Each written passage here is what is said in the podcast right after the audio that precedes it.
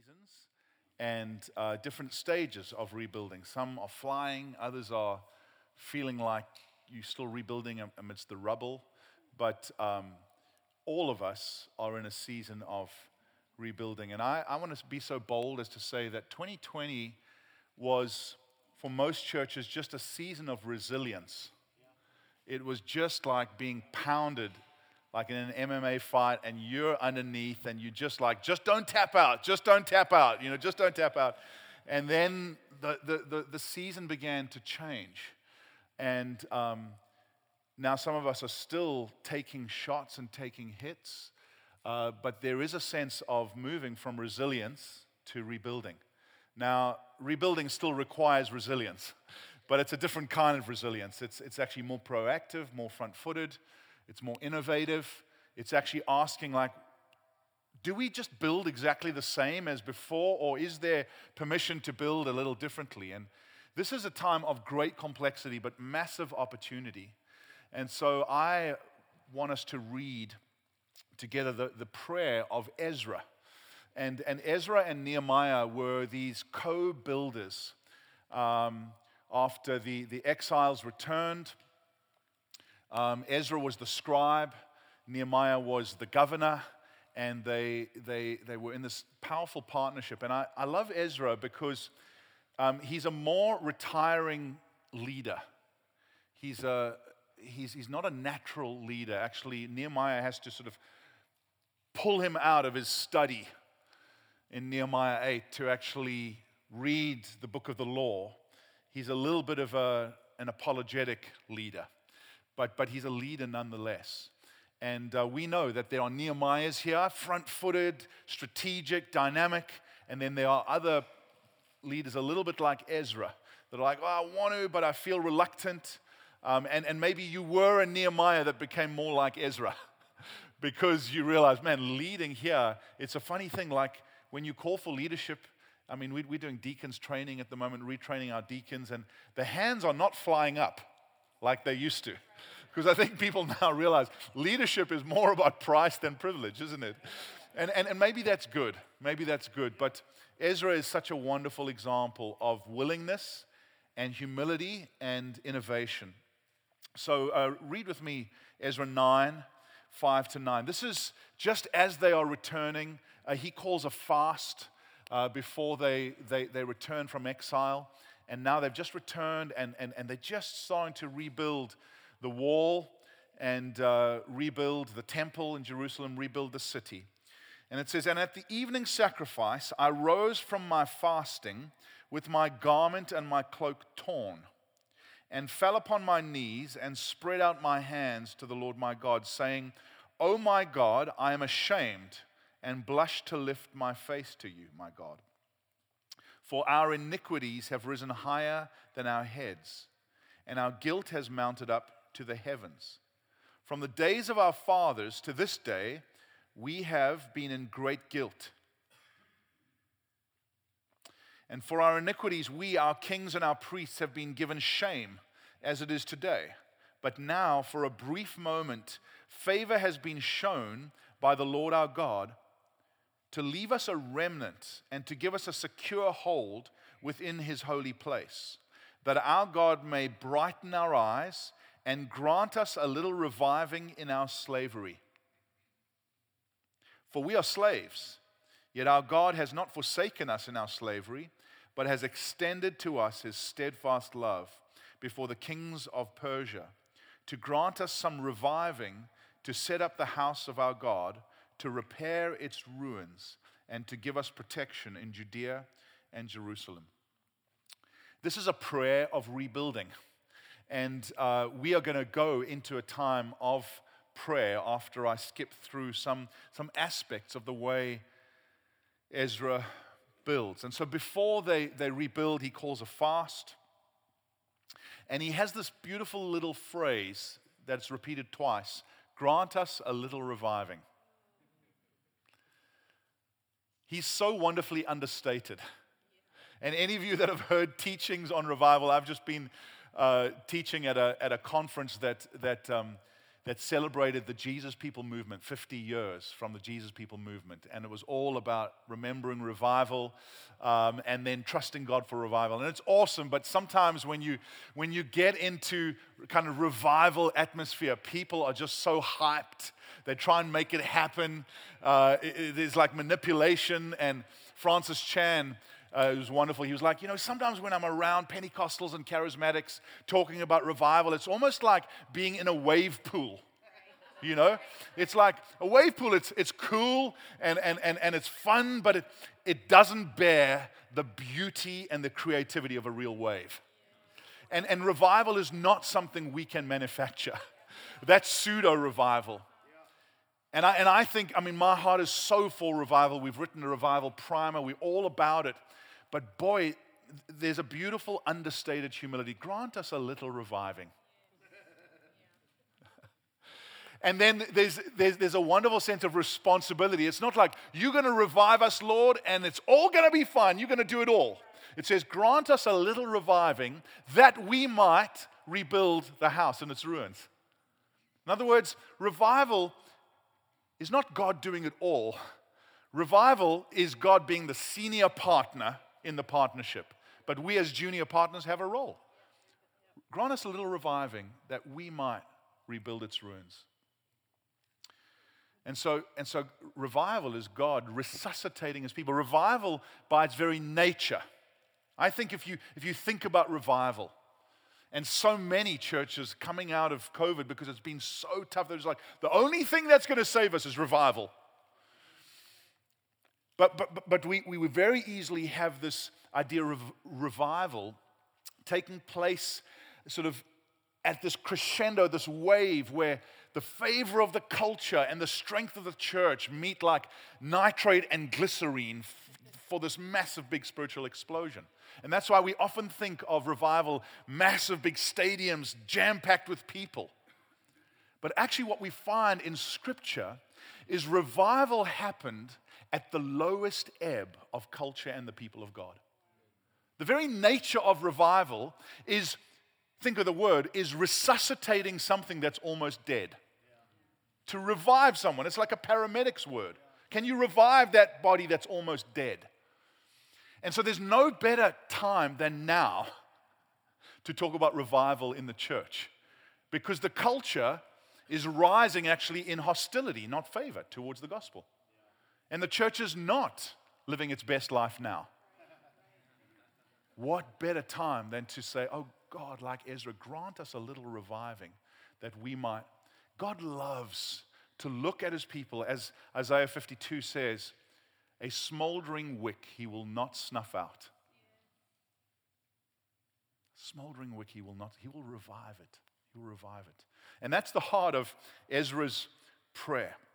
So what do we see? Firstly, we see that leaders, when they rebuild, they rebuild upon a raised gospel foundation. Now we know that this is the Old Testament.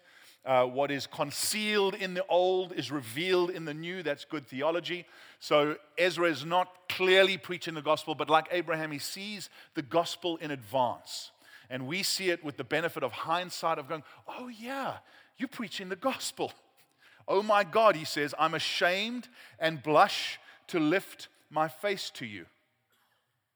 That's the gospel. That's the bad news before the good news. I'm ashamed. And I blush. One of the things that we need as we rebuild is to trust God for a blush again. We've lost the fear of God. We've lost a sense that each of us stand fallen short of the glory of God. And so rebuilding begins with a blush of actually, I am not God. I am not holy. We hear this preached to us by the culture. You are enough. I just want to say, that's a garbage. We're not enough. We are deeply loved. We are image bearers, but that image is broken by sin. We are not enough. Jesus is enough. And so it begins with a blush of saying, our sins have reached over our heads. We're out of our depth. We can't save ourselves. We can't pull ourselves up by our bootstraps. We need a savior. Revival is doesn't begin with preaching good advice. You do this and do this, do this. It's good news that because we couldn't save ourselves, God sent his son as a savior. And then he carries on to say, our sins have risen higher than our heads. Our guilt has mounted up to heaven.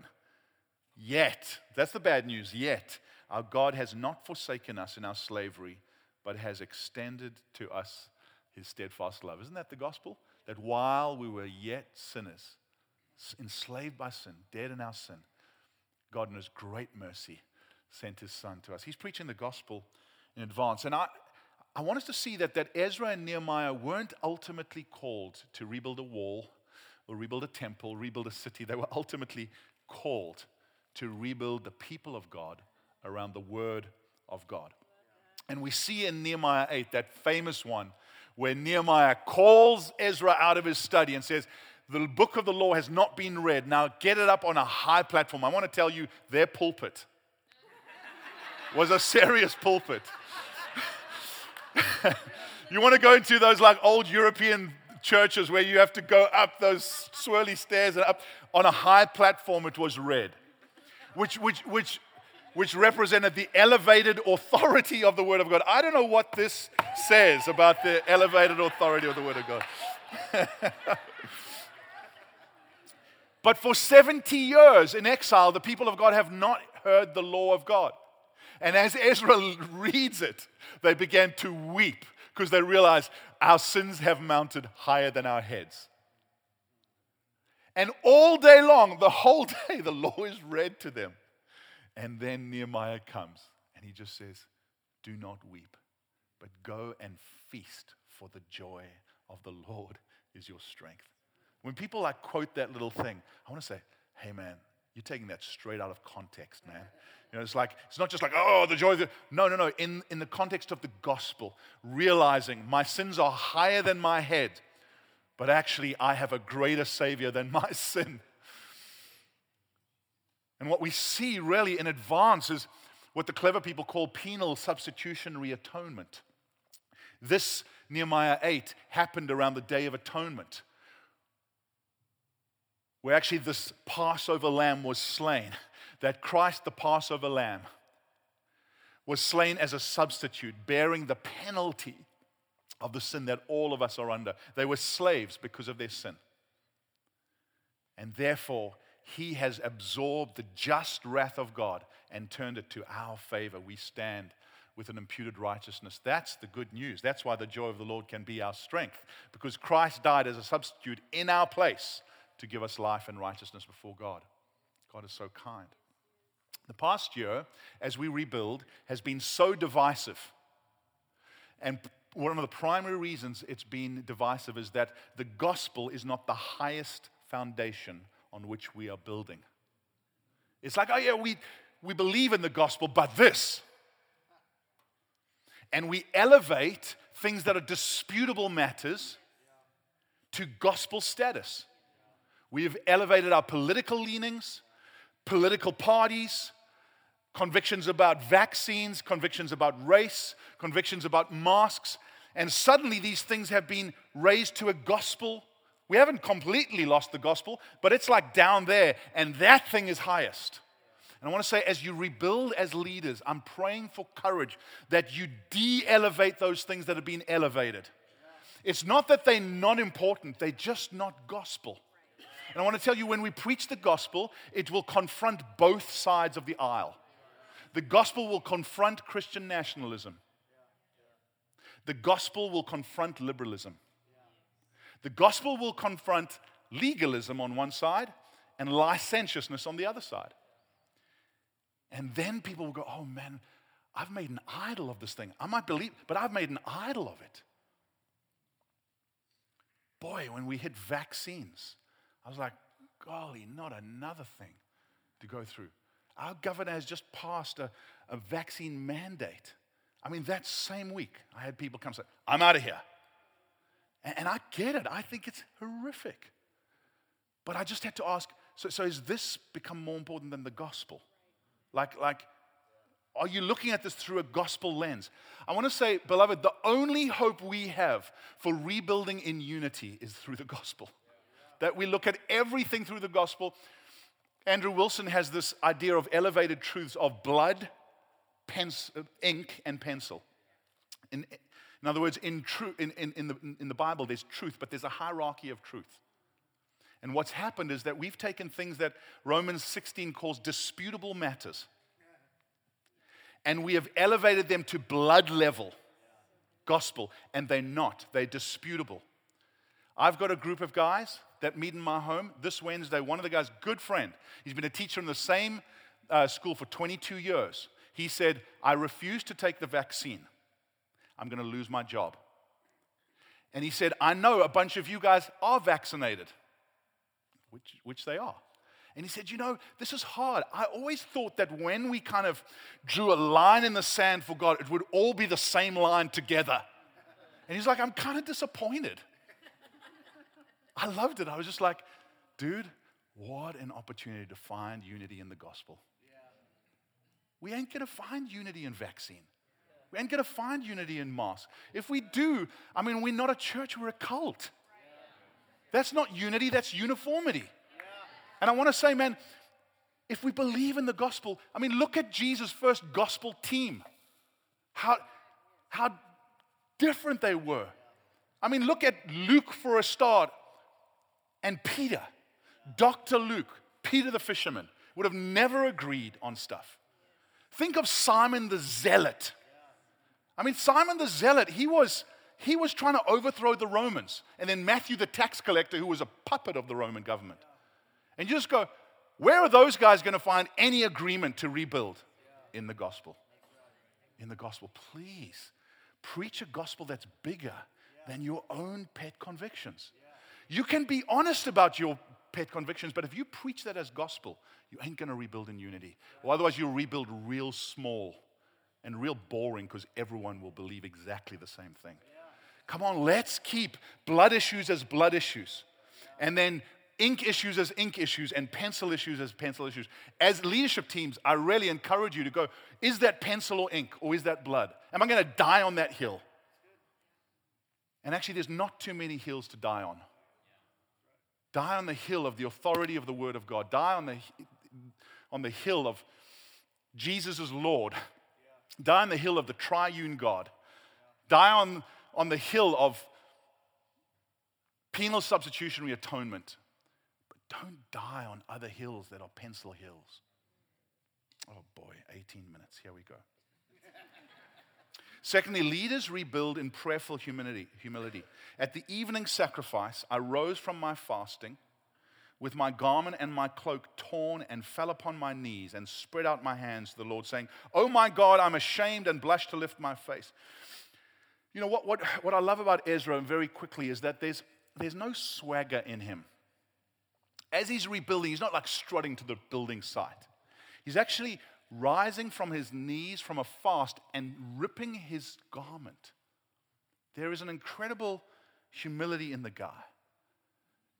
And I think one of the things that the Lord has done through COVID is to humble us. He's moved us from hubris to humility. Hubris is this kind of self-inflated swagger. I got this. If COVID has taught us anything, it's that you and I are not in control. And that's really good. And that's really hard too. I was recently at a ministerial association with our mayor. We're doing this initiative for the homeless people in our city, and it was great. And but the guys were going around saying, what have you learned about COVID? And all these like super religious pastor friends of mine was like, I've just learned that the Lord is sovereign.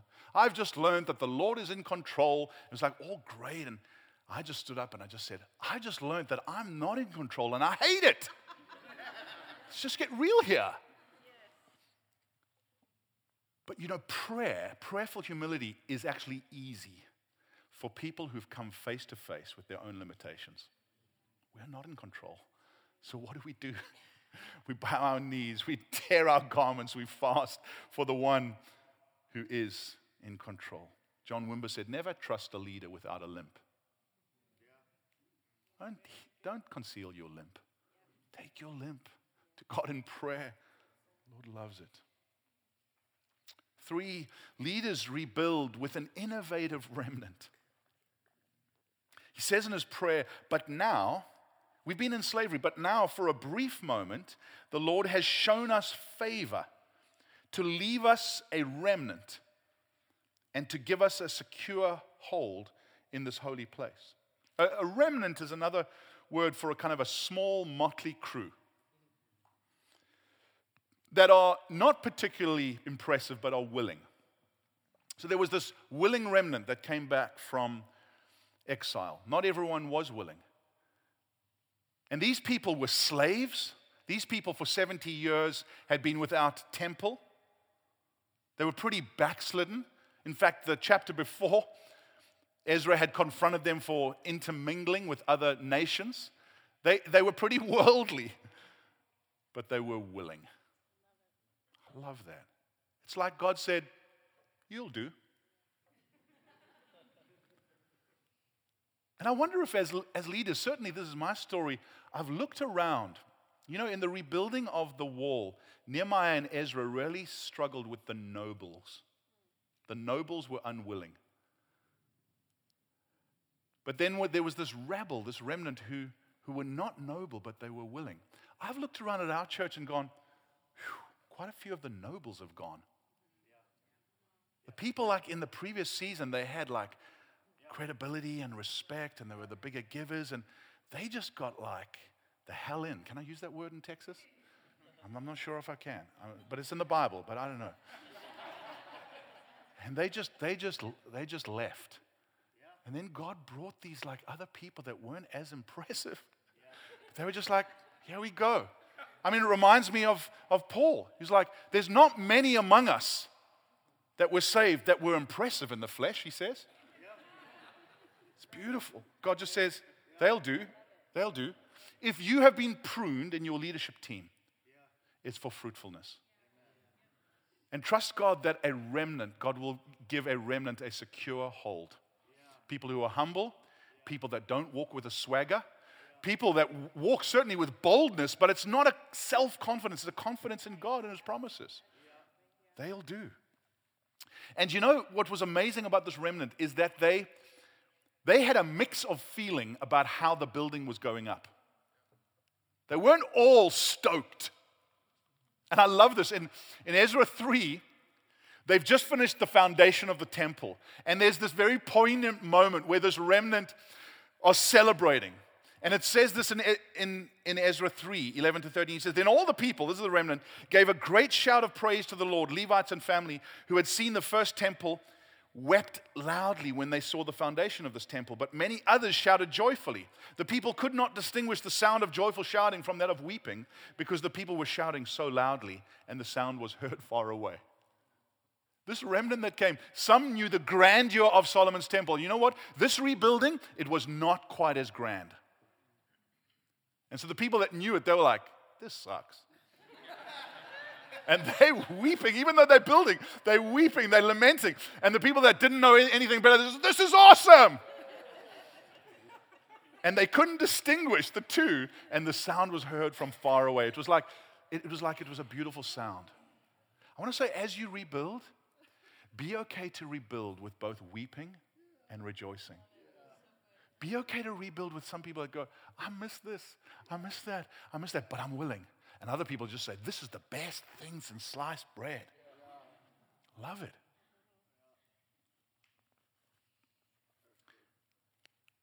I think as we rebuild, we've got permission to innovate.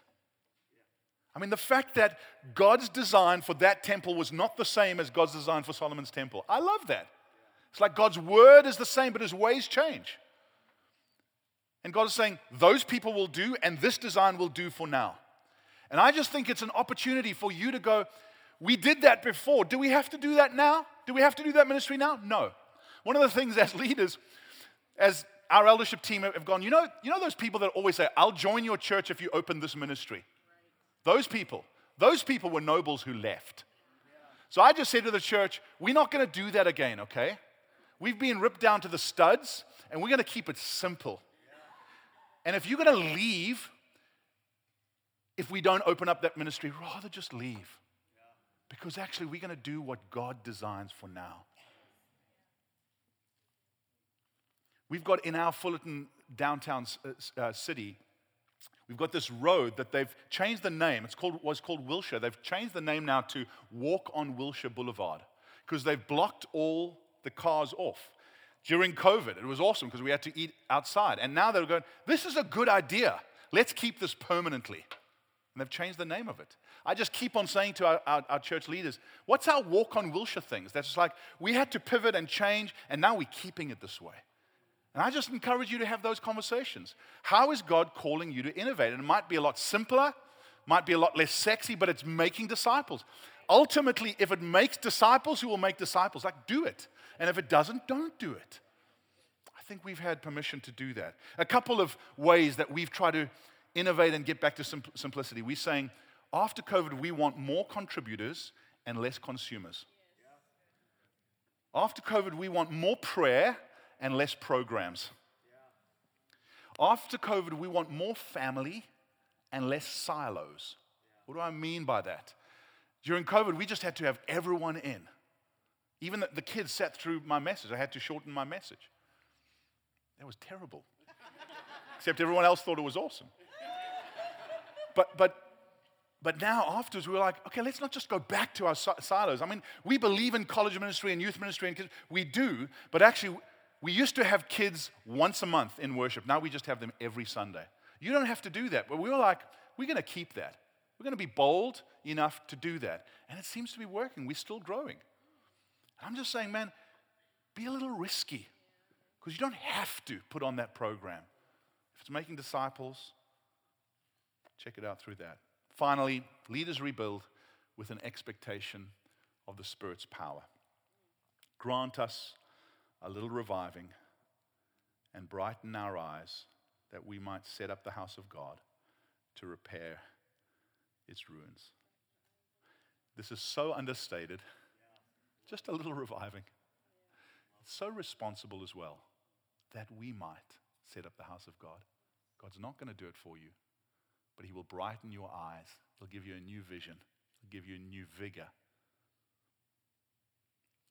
Only other time this brighten your eyes phrase is used is with Jonathan and the honeycomb. When Jonathan in battle took the honeycomb and it said, and his eyes were brightened. He was in battle. We're still in battle. The Lord wants to enliven us. I encourage us to be churches that are anchored in the gospel, unapologetic, but that we have the sense of anticipation and expectation that God will come and revive his people. I'll leave you with this picture of how perhaps the church can be anchored and centered in the gospel, but also living with a sense of, oh God, come and revive your people. Grant us a little reviving. I think it's a little bit like a news channel, a reliable news channel. Tell me where you find one. But you find a channel that's objective, that tells the truth, that tells it as it happened.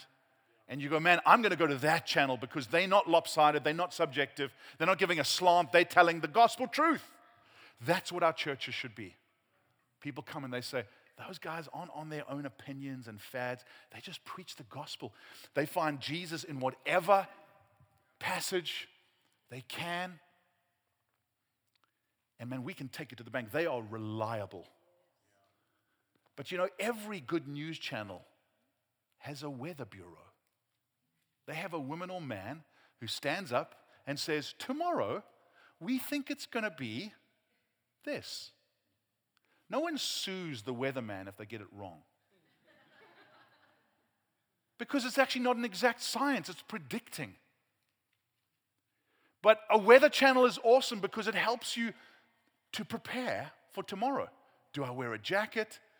Do I eat outside? Will the giant size, hawk size Houston mosquitoes get me or not? Is there going to be a hailstorm? And I mean, even if they get it 60, 70% right, you're like, I'm thankful that it's not just news, it's weather. Churches that are gospel-centered but Spirit-empowered are ones that are reliable in news, but full of anticipation of weather. What's God going to do next? And how do we get ready for it? I so often go into church that, we're Bible, we're gospel-centered, and it's great, but it's just flipping boring. It's just so predictable. There's no sense of interruptibility. And I just want to say, man, if we're praying this prayer, grant us a little reviving. We'll be a little bit more interruptible. And we won't get weird because we're anchored in the gospel, submitted to the authority of God's word, but there'll be a sense of, which way are you blowing, Lord? And let's get ready for that. Let's pray. Jesus, thank you for this prayer. Thank you for this prayer. Thank you that you're calling us as leaders to rebuild. And some of us are around the rubble, but give us courage, Lord, to be innovative, to be humble, to be courageous, to be expectant. Lord, you revive your people, not when they're living their best life, but when they are at their lowest ebb.